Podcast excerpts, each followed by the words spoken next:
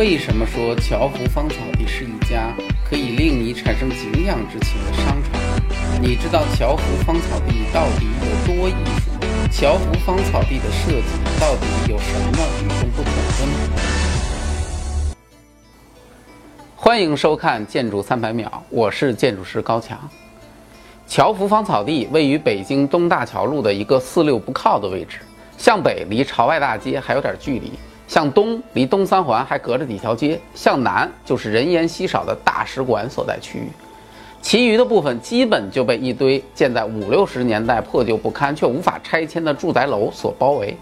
而且它的对面就是 SOHO 上都和世贸天阶，就在这样一个极度恶劣的环境之下，诞生了一个牛逼无比的商业综合体。从一开始的不被看好，到后来的集体傻眼，乔福创造了一个商业奇迹。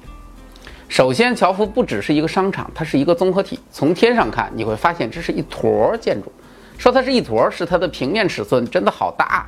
其实是一个一百多米见方的一个塑料包裹的透明盒子，在这个盒子里面有几个办公楼、一个商场和一个酒店。其实侨福的模式让我想起成都的那个巨无霸新世纪环球中心，基本就是一个乌龟壳子，把一堆什么办公、酒店、购物中心、主题乐园等等很多东西都扣在了下面。这样做的好处就是一定会出现一个特别巨大的中庭空间，而建筑的魅力也就体现在这个中庭之中。侨福就是利用了这个中庭，装了一堆主人的玩具进去。啊，结果整个建筑的中庭就变成了一个光怪陆离的艺术空间。这个空间瞬间就把乔福的逼格提升至前无古人后无来者的境界，让无数来这里的人立马生出了一种高山仰止的崇拜感。这些让人受不了的玩具，包括了四十件达利的雕塑和五百多件艺术作品，而这些艺术品的位置摆放都是主人精心设计的。曾经有人说，乔福的主人其实不是建商业，他只是给自己修了一个大号仓库。是啊，一个富二代啊，那么有本事有钱，收了一堆又一堆的艺术品，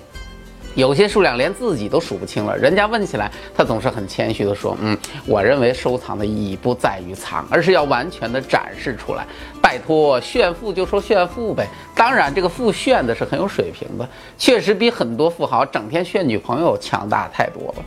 不过，各位朋友，如果去侨福观光，除了那些艺术品以外，也可以看看侨福建筑本身。不夸张地说，这个建筑几乎可以代表国内建筑工艺的最高水准了。很多地方的细节，哪怕是一个简单的栏杆、一个扶手、几个铆钉，都让我有一种无法理解的感觉。尤其是中间那座号称是亚洲最长的室内吊桥。长达二百三十六米，就像一个穿越时空之门的隧道，直接撞击在玻璃幕墙上，形成了一个不可思议的震撼感。虽然它的工艺很牛，但是如果你从桥幅的外观来看，这其实是一栋很普通的建筑。很多人赞扬它那金字塔般的造型，但说实话，我觉得那恐怕是现状条件限制的结果。因为侨福的北侧与西侧都是现状住宅，如果用我们专业日照软件测试，估计建筑不做成现在这个样子是很难通过的。所以我对它的建筑方案形成的推理过程，应该是方案之初四边退线，然后日照分析，得出初步的造型可能，确定高度、屋顶斜度，然后为了办公采光使用需求，开始在体型中间挖洞。最大的洞就是那个中庭，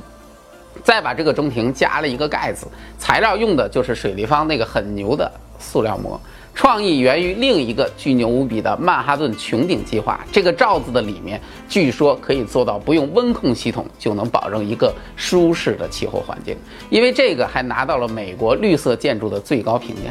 另外，由于侨福设计之初其实主要是要建办公楼，加上用地很有限，所以实际商场部分只是满足办公布局之后的残渣。只是没想到最后残渣变成了盛宴，主人变成了配角。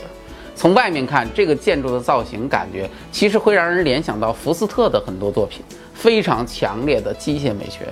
主设计师不愧是在福斯特事务所工作多年、深得大师精髓的这样的一个建筑师，哪怕是一个其实并不出众的建筑造型，最后都在让人匪夷所思的技术当中得到了升华。